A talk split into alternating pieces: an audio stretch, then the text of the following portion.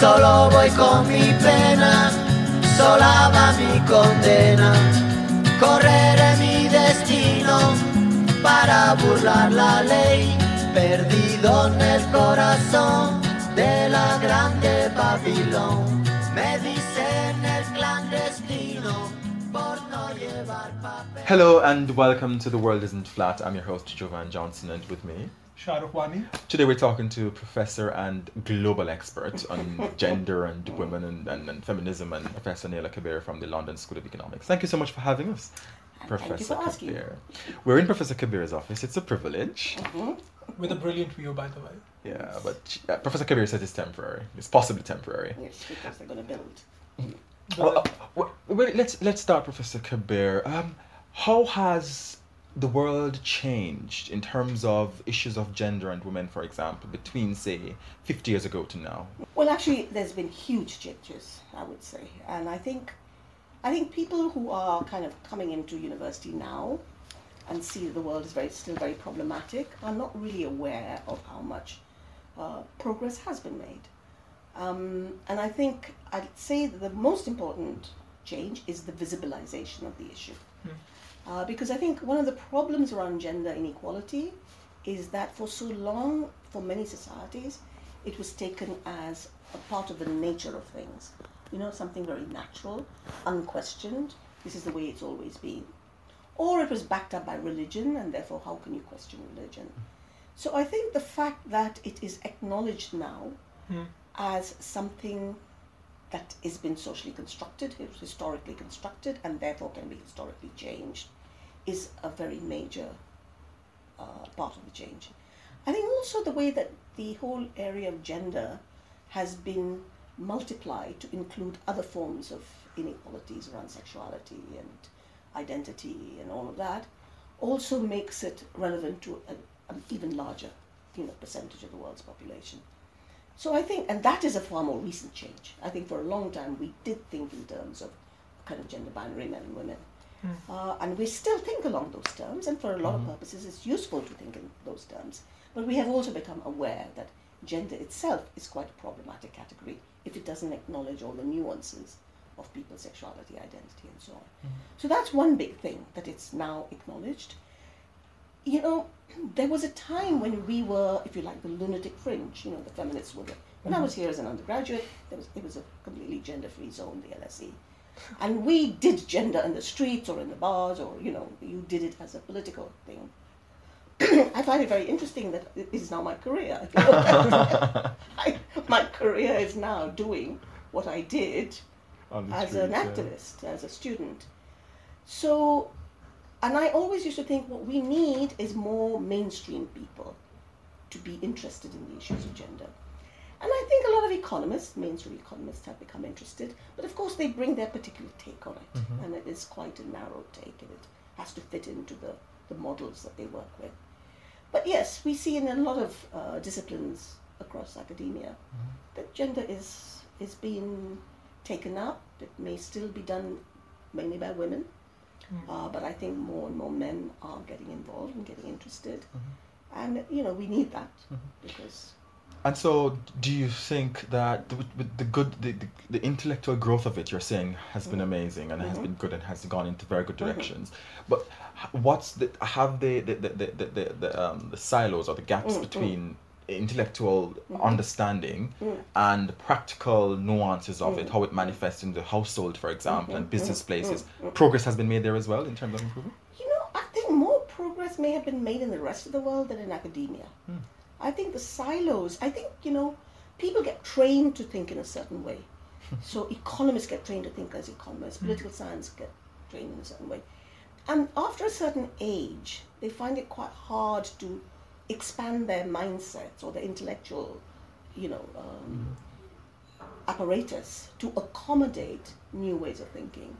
So, and recently, of course, with things like the Research Excellence Framework, you're really being pushed into disciplinary silos even more, published in disciplinary journals. So gender, like development studies, has always been interdisciplinary. And we're in danger of losing that interdisciplinarity, which I think is essential to understand gender. So when we talk about orthodox economics, for a very long time, I studied economics. You're an economist too. Dr. Naila is a former economist. Has been economist. Economists do not worry a lot of time like nuances or social norms and all of this stuff. The models do not take into this consideration. Do you think economists need to do more, and how much have they done already in integrating gender into the mainstream models they're talking about, and especially considering that majority of economists globally, at least in the world, the leading economists are men till now, and there's a trend. There were some articles coming up in Financial Times and the New York Times talking about the fact that economists have a gender problem because they're a male-dominated field with very few women coming. So can you reflect that a bit? Yes. I think, first of all, what we don't often realize, and I think the LSE is possibly concludes in that to some extent, is that there are many different kinds of economics. Yes. And I think somebody once said that the economists believe, mainstream economists believe in the market, in the free market, except in the market of ideas. In the market of ideas, they want a monopoly. And that is the kind of economics that has flourished as the mainstream. So there are other kinds of economics. There's heterodox, there's institutional, and so on. And of course, there's feminist economics. And I think once you move away from this very variable focused modeling to an engagement with how economic institutions have evolved and how they operate in the world, and the kind of ideologies and rules that are at the heart of these institutions, you open up space for looking at all the things that are left out of mainstream economics. So when mainstream economists take gender on, they take it on as a variable. It's a dummy variable that they introduce into their models, But, you can't capture the world as variables. There have to be histories behind the variables. And you have to understand what each of those variables means. So yes, have your variable, but like indicators, each of them have evolved around a history and taken the form they have because of a certain reason. So what would you say are some of the main challenges that confront us now moving forward? Confront us in what sense? Or what are some of the challenges in some of these issues? Because, for example, if we are to, how do you shape maybe the development policies that are being shaped at international development level, developing countries, for example? What challenges do you think they have to address? I feel like, particularly in development economics, or whatever they call the new development economics, they're going in the opposite direction. Because I would have thought there was a period, perhaps in the 1990s, when, let us say, organizations like DFID were very, very open, maybe still are, to the idea of not just interdisciplinarity, but methodological pluralism. So, and I actually like quantitative research, I enjoy it, but I feel incomplete. Similarly, with qualitative research, I really like to have a few numbers to help me ground. So I think what's happening in development economics, or new development economics, is this whole trend towards randomized control trials. Yeah. Which allows economists to, if you like, pass judgment or assessments about the world without having been to the country. They can actually do an experiment by remote control, arm's length, and say, well, you deworm children in Africa and the education will improve, or you, the latest is that you give people in very poor parts of Bangladesh enough money for a bus ride so that they can migrate, and then you can say that their livelihoods have improved. Well, to me, if that's all it took, the cost of a bus ride to improve living, how can you possibly believe that? So there's something wrong with your trial. There's something wrong with an experiment that comes up with that kind of an answer. Is it also the specific method of RCTs, which we're going through what some people call RCT revolution, that everything needs to be randomized to become internally valid? There are some very eminent economists that have huge problems with RCT, and they go from Angus Deaton to Kaushik Basu to Martin Ravallion to people who are mainstream. Lant Pritchett, smart guy. And I think their point is you cannot randomize everything. And if you're looking to randomization to tell you about history and development, you have a very narrow agenda. I think somebody said that, Vietnam grew from, quite a low level to quite middle income status. 7% GDP growth. Without ever doing an RCT. It didn't do one single RCT, you know. So I think, it is a problem. Let's switch gears a little bit. The Me Too movement that has unfolded in the United States, it's this which has really seen the fall of very powerful men in business, media, theatre, and so on. Why has it not taken off in developing countries, poor countries, for example? In poor countries? Yeah. It's taken off in India. I think there has been a movement by academics and by students of naming professors who they have accused of harassment. And also, you have to, you know, in our parts of the world, don't know about Pakistan so much, but certainly in India, the feminist activism around violence has been ongoing since the 70s. It has been the single most important thread in Pakistan, Bangladesh, and India. There are names of women who were raped and murdered, and they punctuate our history. You know, you have them in Pakistan from Mukhtar Amai and all of those. You have it in Bangladesh from Yasmin, and you know, and then you have it in India from Jyoti Pandey Singh, and you know, there are names of women who are the kind of the history of patriarchy in these countries. So we didn't need a Me Too movement per se, because there has been activism around it. I think what the Me Too movement has done, which perhaps has not happened that much in South Asia or in, I don't know, about Caribbean, Latin America, maybe. Is it's pinpointed the relationship between harassment and work opportunity. You know, up till now, a lot of the harassment was like strangers or buses and, you know, the elders allowing rape to happen, whatever it is. But from my point of view, because I'm very interested in the workplace and markets and so on, I think the fact that it has highlighted the extent to which women's careers are blighted by the... Not in South Asia, I found in the work I'm doing, it's not even the experience of sexual harassment, it's the fear of it. Because if you are harassed, it is your fault. You know, like they say, she was wearing something, she asked for it. She invited it. So in South Asia, a woman who gets harassed is somehow guilty. Her fault. Yeah, she has brought it upon herself. So it was quite hard for people to talk about this, but it has curtailed women's life chances. I did a blog on that, by the way. I tried to make it about South Asia, but they cut it down to Bangladesh. But it's the fear. Yeah, and that's very important. This thing's the Me Too or the activism around this has been happening in South Asia at least for a very long time. It might not be catched up by the sort of international media in the same manner. Social media. But it still stays on. Feminist activism around violence has been an ongoing, from the rape of a tribal woman, and I think Mathura rape case in the 1970s. As I said, there are names and they are the chapters. In fact, a friend of mine from Pakistan called Aisha Khan has just written a history of the feminist movement in Pakistan following these incidents of violence against women.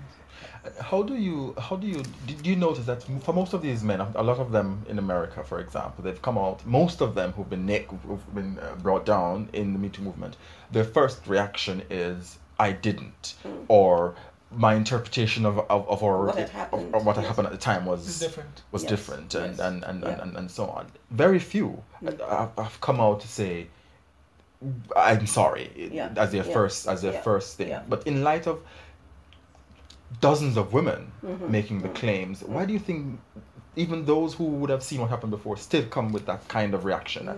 I think somewhere they're probably telling the truth, in the sense that until people were willing to speak out, they may have thought it was fine what they were doing.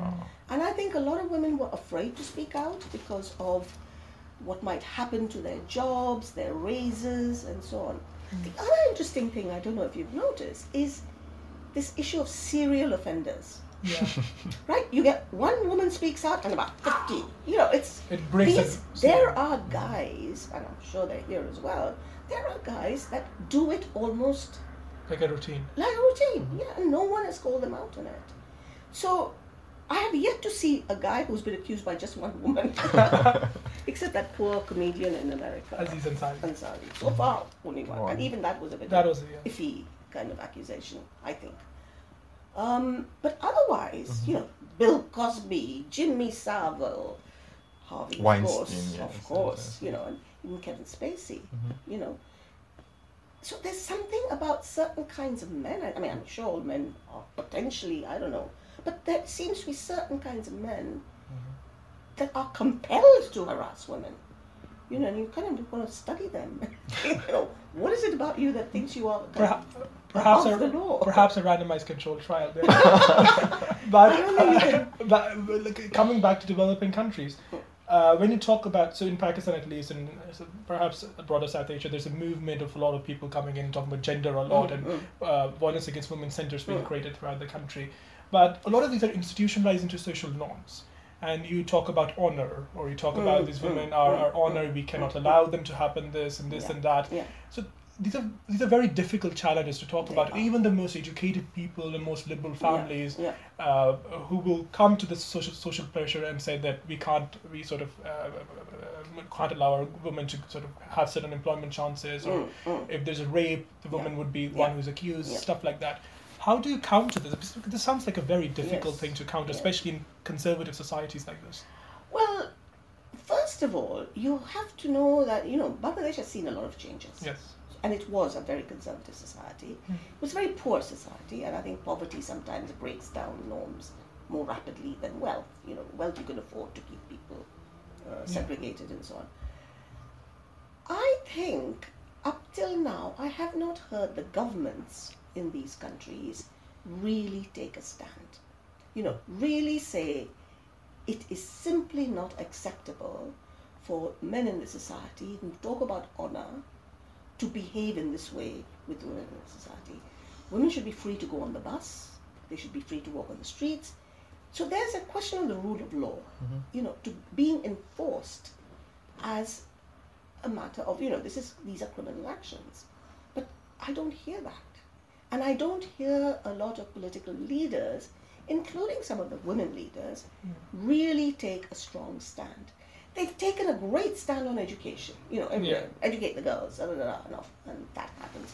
But of course, a lot of girls don't complete their education or don't go on to higher education because of harassment. So harassment is there, blocking your life chances and everything. So I would like to see one thing. I don't know how true it is in Pakistan, but I find it very true in Bangladesh, is somehow, for all its faults, people listen to the government. Yeah, if the government says something, it carries a weight that NGOs and civil society do not have. So if a government, if a political leader stood up and said, you know, in this society, and it's almost better if it was a man, you know, a male leader saying it, because that is the kind of society we have. So I think you could make a difference. You know, you could have campaigns and so on that started to try and change people's mindset. And the honour issue, I don't blame parents worrying about the honour of their daughters if they know that going outside is going to expose their daughters to this kind of harassment. Supposing those daughters were able to go on a bus and know that no one is going to touch them or grope them or leer at them, perhaps those parents' arguments would be less... just valid. Yeah, that's justified. Yes. I recently saw you commented on Twitter, for example, the other day about the UK's universal care system, when essentially people were the universal credit. Universal credit. Thank you very much. Yes. That's what it was. What exactly is that about? And how does that not address what you call the inequities in household distribution, for example? Well, you know, for a long time, I think sometime in the 70s or 80s, they decided that some of the tax credit that you went to poorer families was not going to be paid to the man. It was going to be paid to the woman in the house. In Britain, in the UK. And it was called the move from the wallet to the purse. Under Thatcher's government, I believe, right? Under Margaret Thatcher's... You know, I can't remember which government it was, but it happened. And somebody did a natural experiment, you know, to see it rolling out, and found that when the money went from the wallet to the purse, it was used far more on children and on, you know, in the direction of children. Now, that actually echoes a finding that we find across the world, which troubles feminists because it makes women look altruistic, but I'm afraid, you know, as mothers, I think women tend to take their children's that's a good thing. Welfare. Well, I don't know. People don't like to generalize about women, and if all these women are looking altruistic, they get in trouble. So, but that is one of the most robust findings that, you know. Now, what has happened now with this universal tax credit or whatever they call it is all the money goes to the men. It's going back to the man. And it's leaving women in many of these households, particularly if they're not earning, without any income of their own. And that article was talking about evidence of violence increasing as a result of this. The thing about that is, you know, I think Sylvia Walby or someone also showed how the incidence of violence against women, all other crimes seemed to level out or go down, went up after the austerity packages came in. You know, so you saw a real rise in domestic violence after, you know, the kind of austerity that pushes households into up against the wall. Would you have expected some change, given the fact that it's a female prime minister leading? No. Why wouldn't you? Well, because I think, there is nothing inherently virtuous or feminist about women, you know. Mm-hmm. More women are feminists, but not all women are feminists. There's just more of them. And we hope that a lot of feminists are men, you know, and I would imagine that with your generation and younger generation. That's interesting because I'm from Jamaica and we had our first and only female prime minister between some years ago, and she retired from politics, I think last year, I believe. What was her name? Portia Simpson-Miller. Okay, yes. And when she left, and there were, the whole debate about our legacy of only female prime minister in a post-colonial society that is, of course, patriarchal and so on. And one of the concerns raised was, how did she stamp her class on women and family and so on? Should women be should you be focusing on something like that if you've risen up? Is there an expectation? I mean, I think I heard this statement once about Obama. You know, Obama is not a president for the black people of America. Obama is a president for everybody in the United States. Yeah. So a woman also is not just a prime minister for women; she's a prime minister for everybody. But you will get. There are very enlightened women leaders like Michelle Bachelet and so on, who do take an interest and do very good things, But I don't expect it of a woman just because she's a woman. Mm-hmm. I just think, she's like anybody else. You get some good ones and you get a whole lot. And there's an argument which people make that women politicians, especially leaders, have to act more masculine in order to prove themselves. Yeah. And so they have to outperform men as tough people and so on, or not be seen to be leaning towards women in many ways. I mean, again, having said that, Khalid Azia was one of the people who introduced secondary school stipend for girls in Bangladesh. Nobody objected. Somehow, this thing around education is a very acceptable way to intervene. Yes. I don't think. Well, this has taken also time, and this has social movements have built around that. Yes, and there's a PhD done by one of my co-supervisor, Naomi Hussein, and she looked at the elite perceptions about poverty, and so she looked at elite perceptions in. He loves elite stuff. He loves elite. Okay. Well.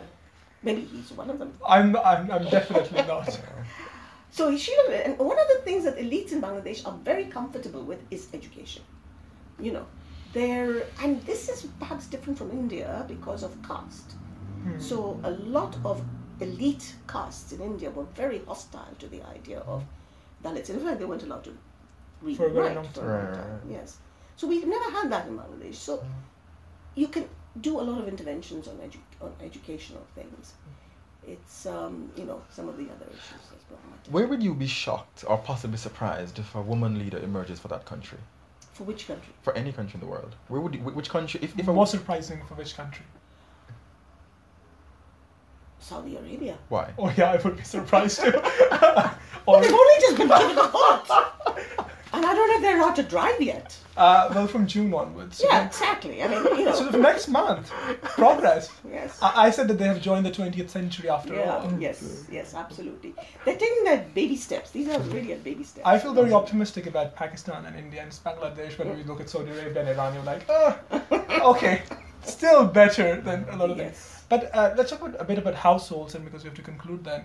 How important are for economists and anyone who's academics to understand these household relationships when they talk about gender equality?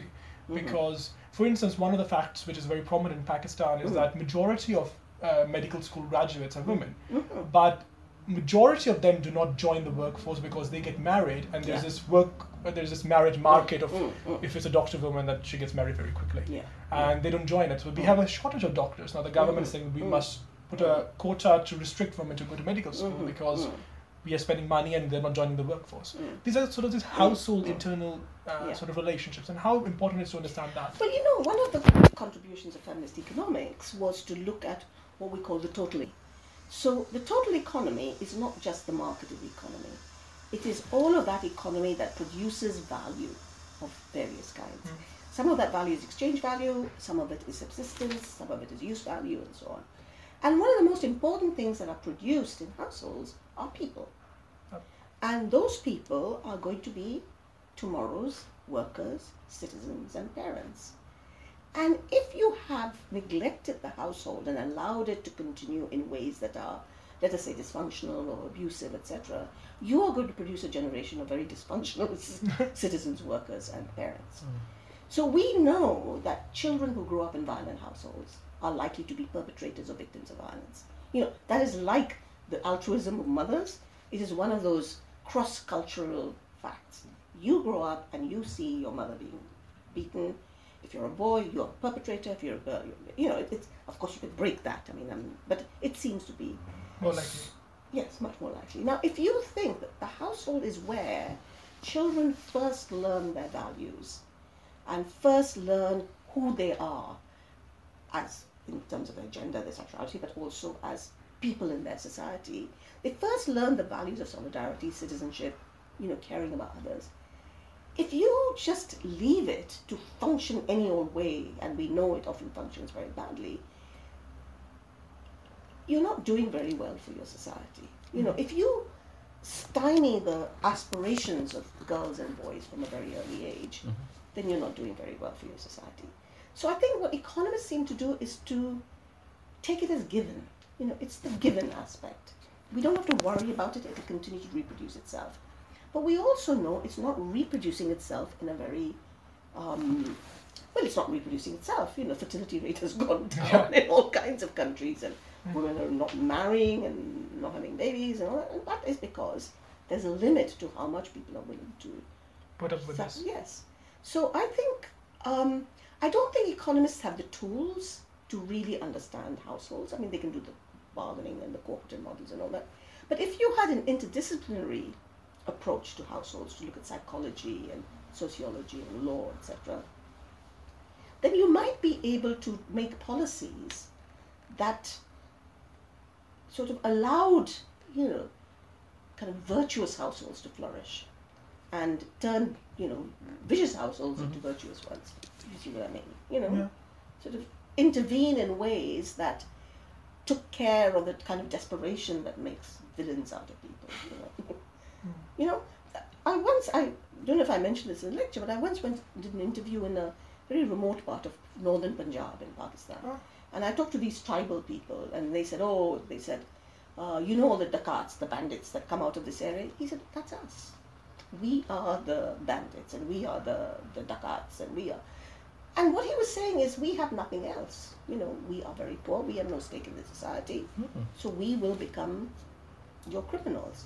So I think, you know, the household, we call it a family, is very important as the first site of your socialization, the first site of where you get your identity, the first place where your future is being forged. You know, the childhood you have is critical too. And there, of course, parents, mothers, and fathers. And on that note, thank you very much, Professor Naila Kabeer. This has been wonderful. Great to speak to both of you. Great. Solo voy con mi pena, sola va mi condena. Correré mi destino para burlar la ley, perdido en el corazón de